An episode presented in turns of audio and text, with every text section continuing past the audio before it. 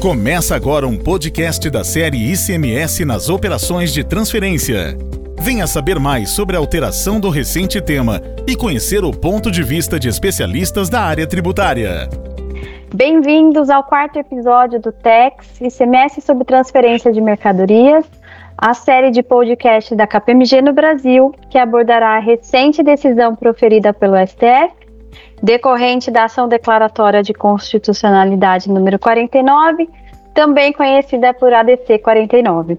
Eu sou Maria Isabel Ferreira, sócia líder de tributos indiretos na KPMG do Brasil, e o objetivo da série é compartilhar conhecimento sobre os efeitos legais, econômicos e pragmáticos da decisão, a partir do olhar de especialistas de três grandes pilares: legal, estrutural, operacional e também a visão do governo. O convidado de hoje é Luciano Garcia Miguel, subcoordenador adjunto da Administração Tributária do Estado de São Paulo, graduado em Direito pela Universidade de São Paulo e mestre e doutor em Direito Tributário pela PUC São Paulo, professor de BET e da APET. E vamos conversar sobre os principais impactos da ADC 49 sob o ponto de vista do fisco estadual, em especial o Estado de São Paulo. Olá, Luciano, tudo bem? Primeiramente, muito obrigada por aceitar nosso convite de dividir a sua visão sobre o tema. E já vou logo fazendo a primeira pergunta. Bom, né, diante do recente julgamento do STF, a ADC 49, que declarou inconstitucional parte dos artigos 11, 12 e 13 da Lei Complementar 8796, né, a nossa Lei Candir, temos que restou consignado que o Estado não pode mais cobrar o ICMS na simples movimentação física de mercadorias entre estabelecimentos da, de uma mesma empresa. Apesar dessa interpretação não ser uma novidade né, no âmbito judiciário, ela era aplicada apenas àqueles que buscavam esse caminho para discussão. Assim, gostaria de te ouvir sobre o que estamos tratando aqui na essência, né? A incidência do ICMS na circulação jurídica, na circulação física ou na, circul na circulação econômica das mercadorias. Primeiramente, eu gostaria de agradecer o convite da KPMG. Muito obrigado, Maria Isabel. Olha, o STF, ele já há alguns anos, ele tem orientado a jurisprudência no sentido de que a incidência do ICMS se dá somente com a transferência de propriedade da mercadoria ou do bem. Né? Esta visão não é nova, uma boa parte da doutrina, ainda é, quando se iniciou o antigo ICM, início da década de 70, defendia a tese de que a alteração de propriedade era equivalente à circulação de mercadorias, né? a chamada é, circulação jurídica. Sempre houve muitas críticas a esta teoria, né? porque apesar de, de é, parecer estranho o, a incidência entre estabelecimentos da mesma empresa, isso na verdade facilita a operabilidade do imposto. Né? Alcides Jorge Costa, por exemplo, que sempre foi um grande conhecedor da estrutura do ICM e depois do ICMS já alertava, isso no, no início dos anos 70, né? numa obra clássica, o, IC, o ICM na Constituição e na Lei Complementar. No início, né, o problema era a contabilização de créditos. Hoje isso até está um pouco ultrapassado, por exemplo, com a apuração centralizada. Mas no início do ICM, né, se não houvesse é, incidência entre os estabelecimentos da mesma empresa, haveria uma grande confusão na contabilização dos créditos. Um outro problema muito grande, né, que eu acho que nós iremos abordar mais para frente, é o problema das operações interestaduais. Né. Então, apesar de juridicamente é, ser muito razoável entender que não há incidência do imposto nas operações entre estabelecimentos da mesma empresa, porque não há mudança de propriedade, que, como eu disse, que é uma chave interpretativa, vamos dizer assim, que o STF tem, tem se utilizado muito, desde o julgamento das operações de importações amparadas por guia internacional, o fato é que a prática é, vai complicar bastante. Né? Tanto os contribuintes como o poder público, né, nós ainda não temos resposta para todas as implicações advindas desta decisão. Mas é isso mesmo. Né? Nós estamos falando agora, é, no julgamento da DC 49, de um, um ICMS com circulação jurídica, ou seja, somente ocorre a circulação quando há alteração de propriedade, o que não ocorre, obviamente, na transferência de mercadorias entre estabelecimentos da mesma empresa. É, é, muito legal, muito legal. De fato, assim, a gente tem conceitualmente né, algo bastante estrutural, mas na prática, as empresas, os contribuintes aprenderam a trabalhar com esse mecanismo de débitos e créditos e de alguma forma ele funcionava, né? Acho que aqui a gente vai ter uma, uma grande mudança para ver como é que a gente vai fazer esse quebra-cabeça. E aproveitando, né, falando de, de, de questões estruturais, vamos falar um pouquinho sobre a, o tema autonomia dos estabelecimentos, né, que também foi trazido na ADC 49. Até então, tínhamos praticamente uma ficção de personalidades jurídicas distintas para cada uma das unidades, né, quando a gente falava de ICMS. E a gente estava acostumado a lidar com essas segregações. O que, que, você, que, que você acha, Luciana, sobre essa questão de autonomia dos estabelecimentos? Ele foi quebrado por completo? Ou se essa não dissociação das, dos estabelecimentos se aplica apenas a, a essa situação de transferência efetiva de mercadoria. Se você puder contribuir com a gente sobre esse tema, agradeço. Claro. Olha, no acórdão da DC 49, é, dá a entender que não há exceção, né? que todo, todos, os, todos os estabelecimentos é, são considerados partes integrantes de uma mesma empresa. Né? Ou seja, não existe a autonomia de estabelecimentos. Isso, do ponto de vista empresarial, é muito lógico.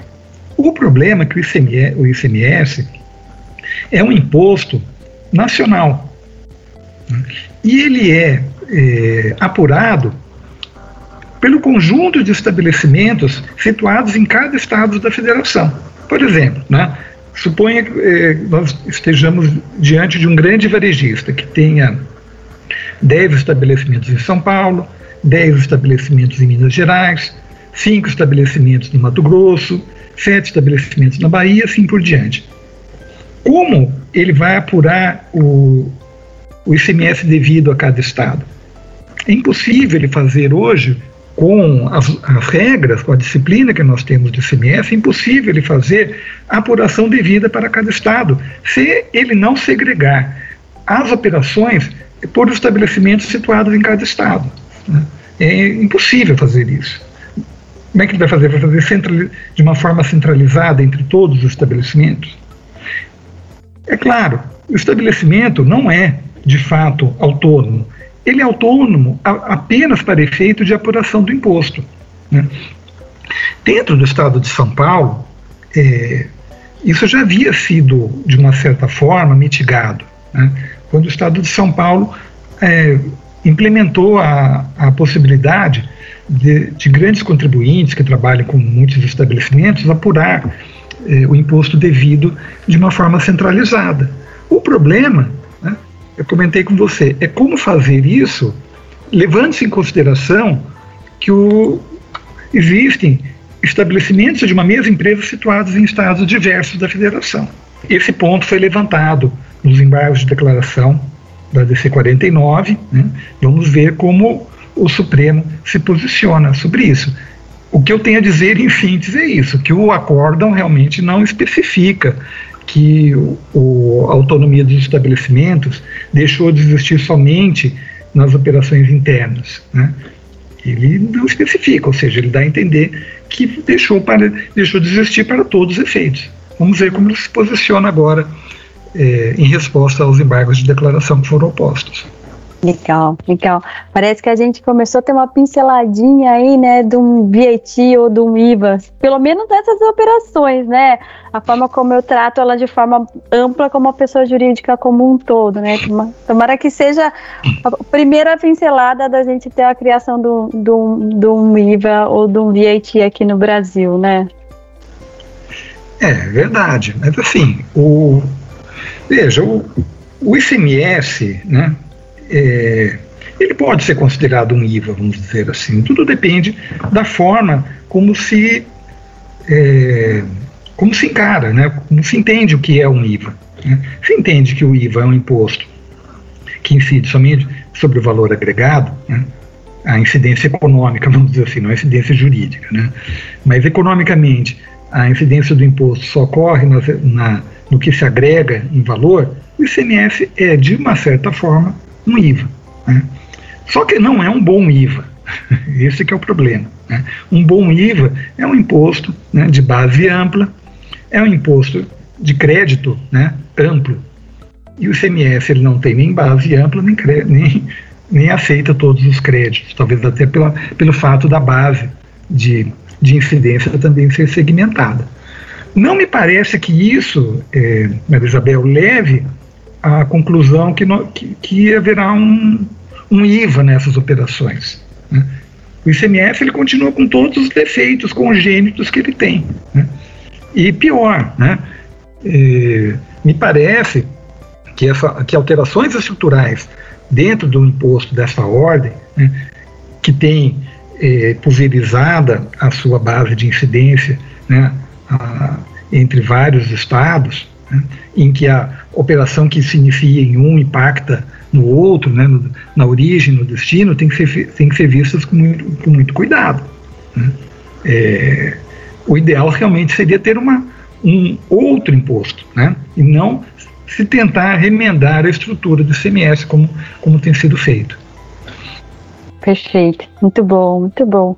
Agora mudando um pouquinho o ângulo, né, da visão do tema, Luciano, quando a gente fala da manutenção ou não manutenção dos créditos na entrada, né, será que estamos diante de uma situação em que há uma obrigação clara de estorno? Ou será que vamos ter uma, uma, uma possibilidade de manutenção desses créditos? Se tiver, né, se a gente for no entendimento de que o crédito deve ser mantido até pelo princípio da não cumulatividade, ao final, o que, que é esse crédito, né? Esse crédito vai ter uma característica talvez de crédito acumulado ou não. Se a gente pensar na dinâmica em que a saída é não tributada, eu posso manter o crédito, talvez não, não haja um equilíbrio, né? Pensando nessa operação entre débitos e créditos.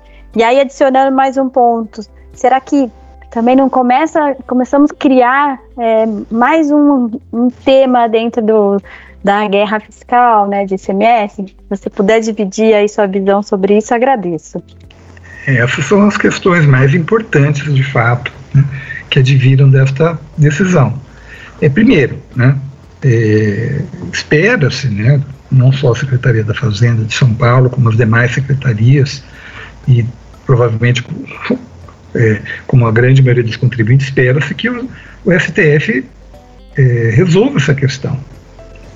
Apesar de não ter sido questionado nos embargos de declaração, né, é, nós já tivemos um, um, várias conversas né, com, a nossa, com a nossa Procuradoria, eles entendem que, que o, é, o, o STF pode se manifestar. Então, o primeiro ponto, Maria Isabel, que eu vejo é o seguinte: né, o STF deve ou deveria, seria muito conveniente que ele se manifestasse sobre o problema do crédito. Né? E se ele não se manifestar? Né? Aí, de fato, né, é, a, tanto os contribuintes como o poder público deverão interpretar a decisão. Né? E há três cenários possíveis. Né? O primeiro, como você falou, estorno do crédito. Estornar o crédito gera um problema econômico. Não só nas operações interestaduais, nas operações internas também. Lembremos que as operações internas é, o, é a massa de, de operações de ICMS. Então, você pensa num contribuinte que trabalha com rede e que tenha a compra centralizada. Né? O que ele vai fazer com crédito? Né? Porque ele compra por uma, por uma central e depois distribui para as suas filiais. O débito e crédito, ainda mais num ambiente de, de apuração centralizada, não gerava maiores problemas. Agora, né, gera. Né? Então, o primeiro ponto a ser definido é esse: né? haverá estorno. É, sim, né? se houver estorno, temos um problema econômico grave a ser resolvido. Não gera estorno, né? é mantido estorno, mantido o crédito. Né? É, nas operações internas, também não haveria problema. Né? Não sei se você concorda com isso. Né? Ele equivaleria muito, seria praticamente a mesma coisa do que é hoje, né? num, num sistema de apuração centralizado. Numa, nas operações interestaduais, o impacto seria grande, porque simplesmente se, eh, equivaleria a desconsiderar a incidência nas operações interestaduais. Isso levaria a um acúmulo de crédito? Depende da, da estrutura negocial das empresas. Se a empresa tiver um maior volume de vendas em operações interestaduais, né, ela vai ter saldo, um, um, um aumento de saldo credor. Né? O saldo credor dela vai aumentar, porque ela vai comprar tributado, né? se a, a, o volume de saída interestadual dela for maior, né? obviamente em operações de transferência, nós estamos é, falando especificamente. Se ela tiver um volume muito grande de operações interestaduais de transferência, sim, né? haveria um aumento do saldo credor dessas, dessas empresas. E quanto à guerra fiscal, eu acho um pouco cedo ainda para, para nós é, para nós tecermos essas considerações. O fato é que toda mudança estrutural né, é, pode levar né, a um acirramento de, de algumas posições, de alguns planejamentos que já existiam. Né. Mas nós ainda estamos aguardando né, a, uma posição final do Supremo para ter uma posição mais sólida sobre isso. Legal, legal. Eu concordo com, com, tudo que você comentou, né? Temos esses três possíveis cenários, sim. Talvez o que mude um pouco, pensando na possibilidade de manutenção do crédito que a gente tem hoje, hoje fica relativamente fácil, né? Eu tenho o ICMS destacado na operação de transferência, que vai ser o valor do crédito na etapa subsequente. Então, o operacional é bastante simples, né?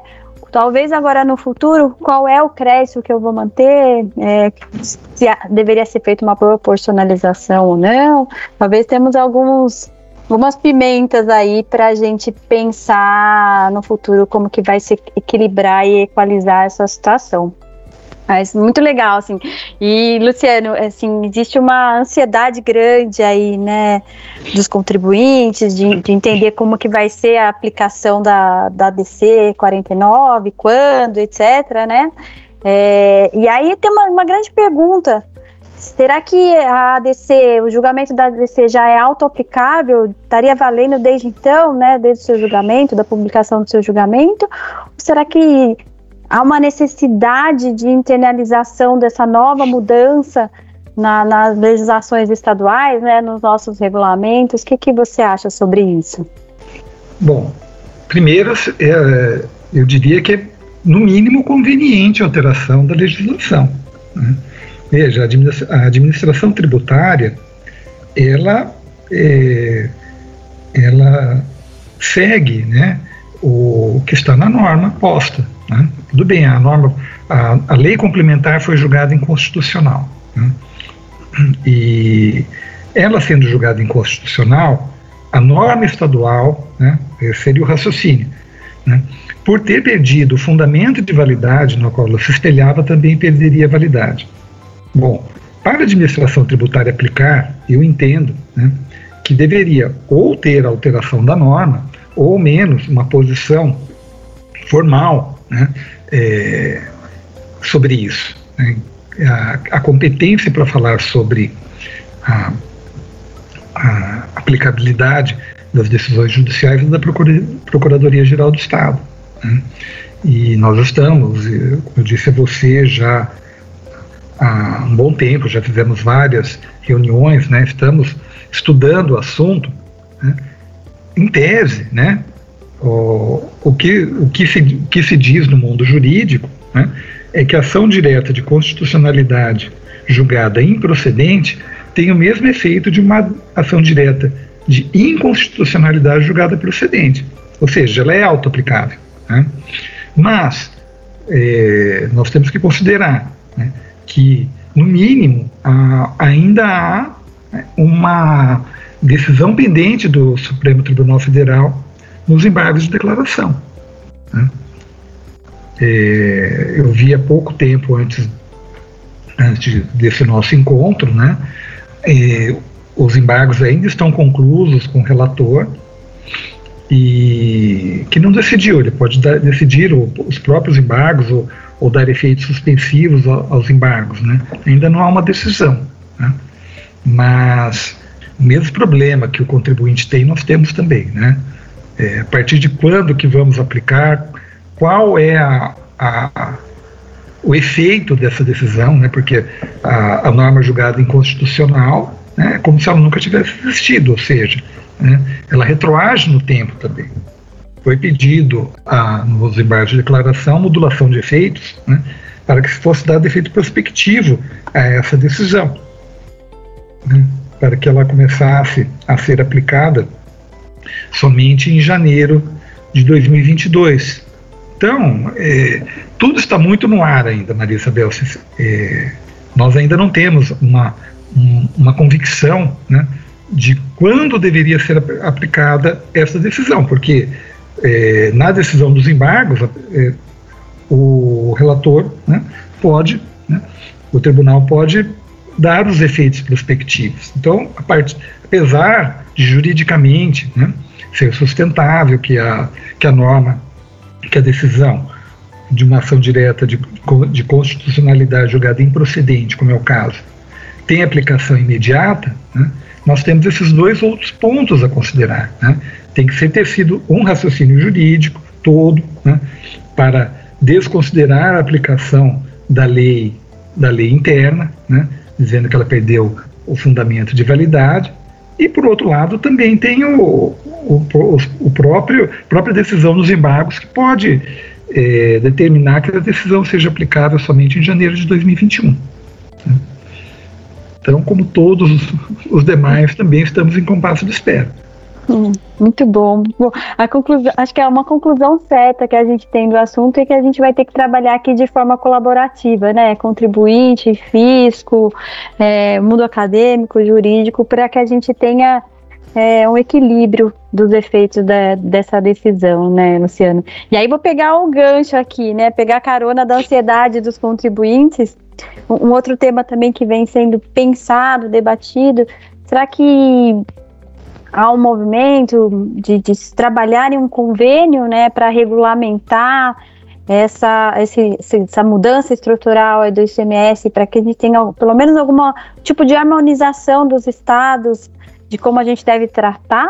Hum, se puder, se você tiver alguma informação sobre isso, se puder dividir com a gente, seria bem legal. Claro, o próprio presidente do Concefaz, ele, deixou, ele tornou público em um evento é, que os estados est estão trabalhando, né, tendem a trabalhar numa proposta harmônica. Né. seria realmente difícil, né, tanto para o poder público quanto para os contribuintes, se não houvesse uma decisão harmônica nesse sentido.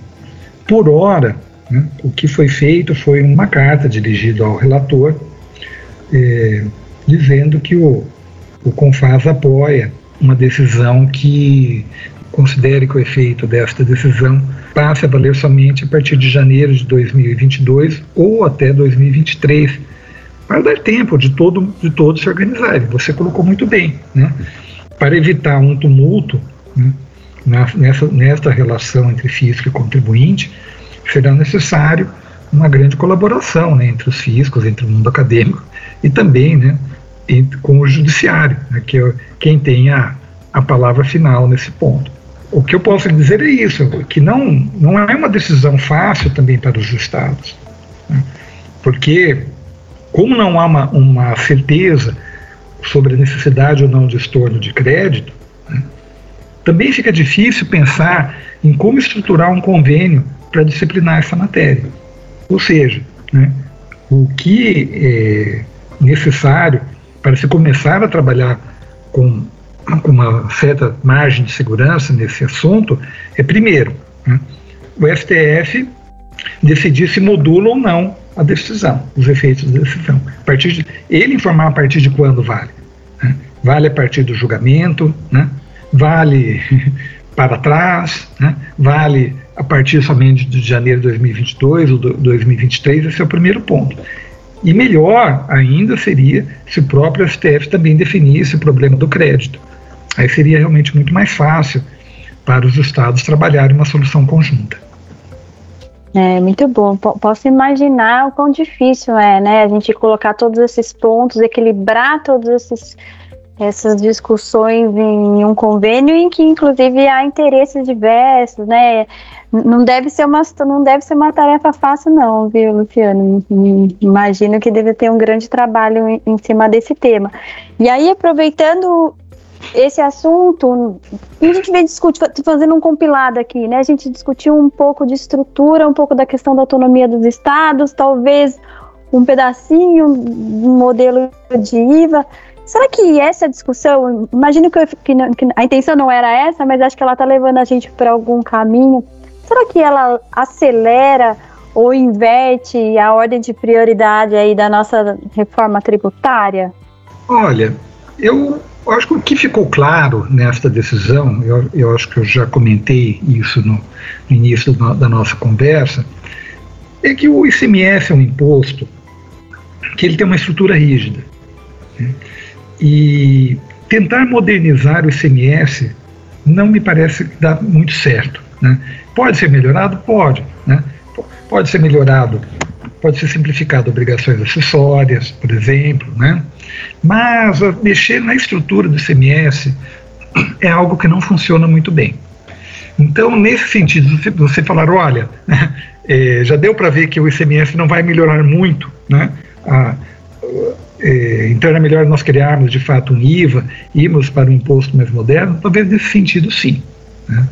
Eu já tive, é, pessoalmente, né, uma posição de que o ICMS poderia ser bem muito melhorado.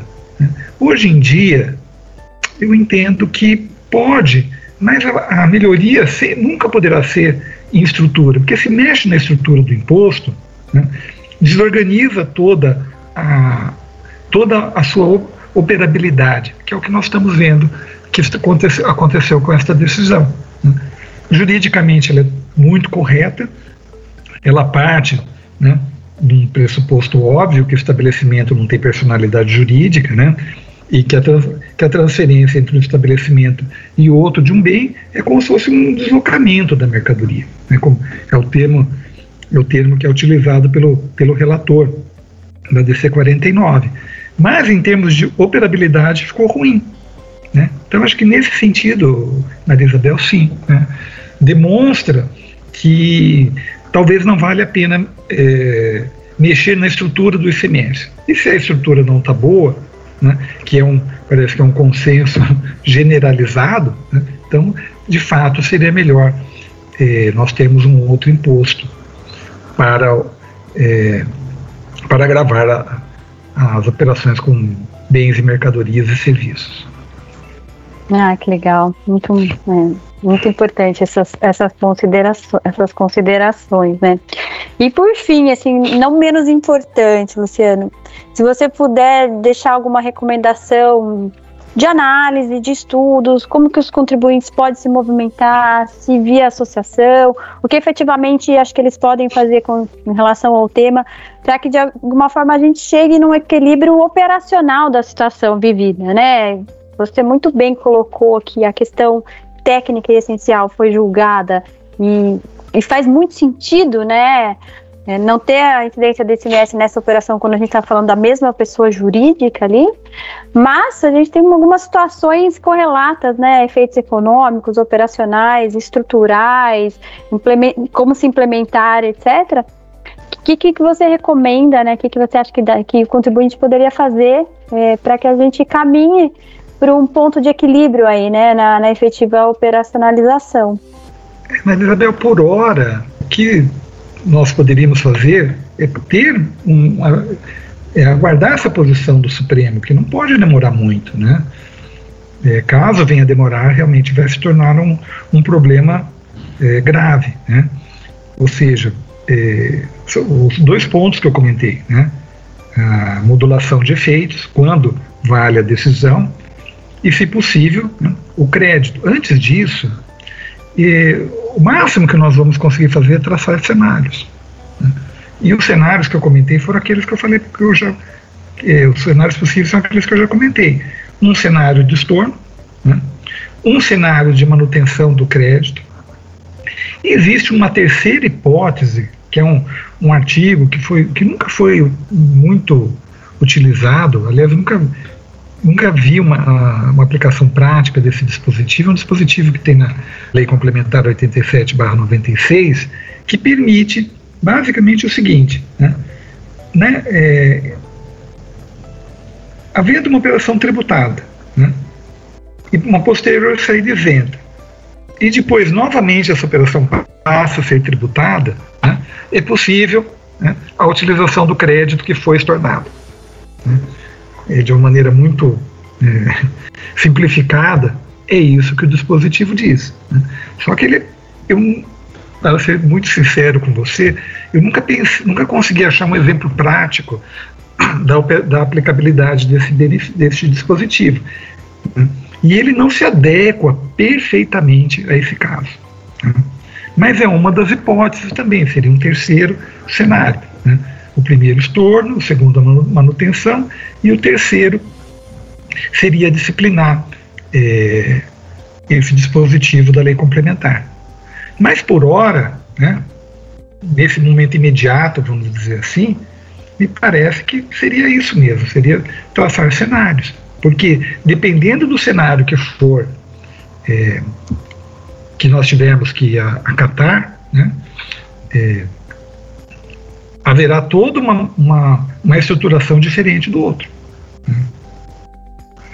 O cenário que for se acatar é a manutenção do crédito na origem, é uma coisa. O cenário que nós vamos acatar é o estorno do crédito, muda-se completamente, né? todas, todas as obrigações, tudo que, tudo que será necessário estruturar. Então, por hora, né, parece-me que assim, nós temos que. É, é, não sei se dá para fazer alguma, algum movimento, né, para que sensibilize o Supremo Tribunal Federal na necessidade de dar uma, uma resposta mais rápida né, a esse problema, a esse problema que foi, que foi colocado. Ah, muito bom. Acho que uma das coisas que, sem dúvida alguma, a gente concorda, né? Aliás, a gente concorda em várias coisas aqui. Foi uma aula, Luciano, foi muito bom te ouvir. Mas acho que é a questão da colaboração mesmo, né? Acho que a gente tem que trabalhar de forma colaborativa, todos os pilares aí, para que a gente chegue num, num denominador comum que não tenha é, um impacto econômico é, tão negativo no momento difícil que a gente, que a gente vive, né, pensando em todas as partes, assim. E aproveito para dizer muito obrigado por aceitar nosso convite, de dividir conosco sua visão, também suas dúvidas sobre o tema. Sem dúvida alguma, foi muito proveitoso. É, eu que agradeço, Marisabel, o convite e estou à disposição, caso precise, é, precisemos, precisemos voltar a conversar sobre esse ou sobre outros temas de interesse, da, de interesse comum, né? do, do fisco, do contribuinte, afinal é um interesse só. Exatamente. Assim, encerramos aqui nosso último episódio da série de podcasts, em que compartilhamos diversos olhares sobre o tema ICMS na transferência de mercadorias e a ADC 49. Muito obrigada. Esse foi um podcast da série Tax. ICMS sobre a transferência de mercadorias, com Maria Isabel Ferreira e seu convidado Luciano Garcia.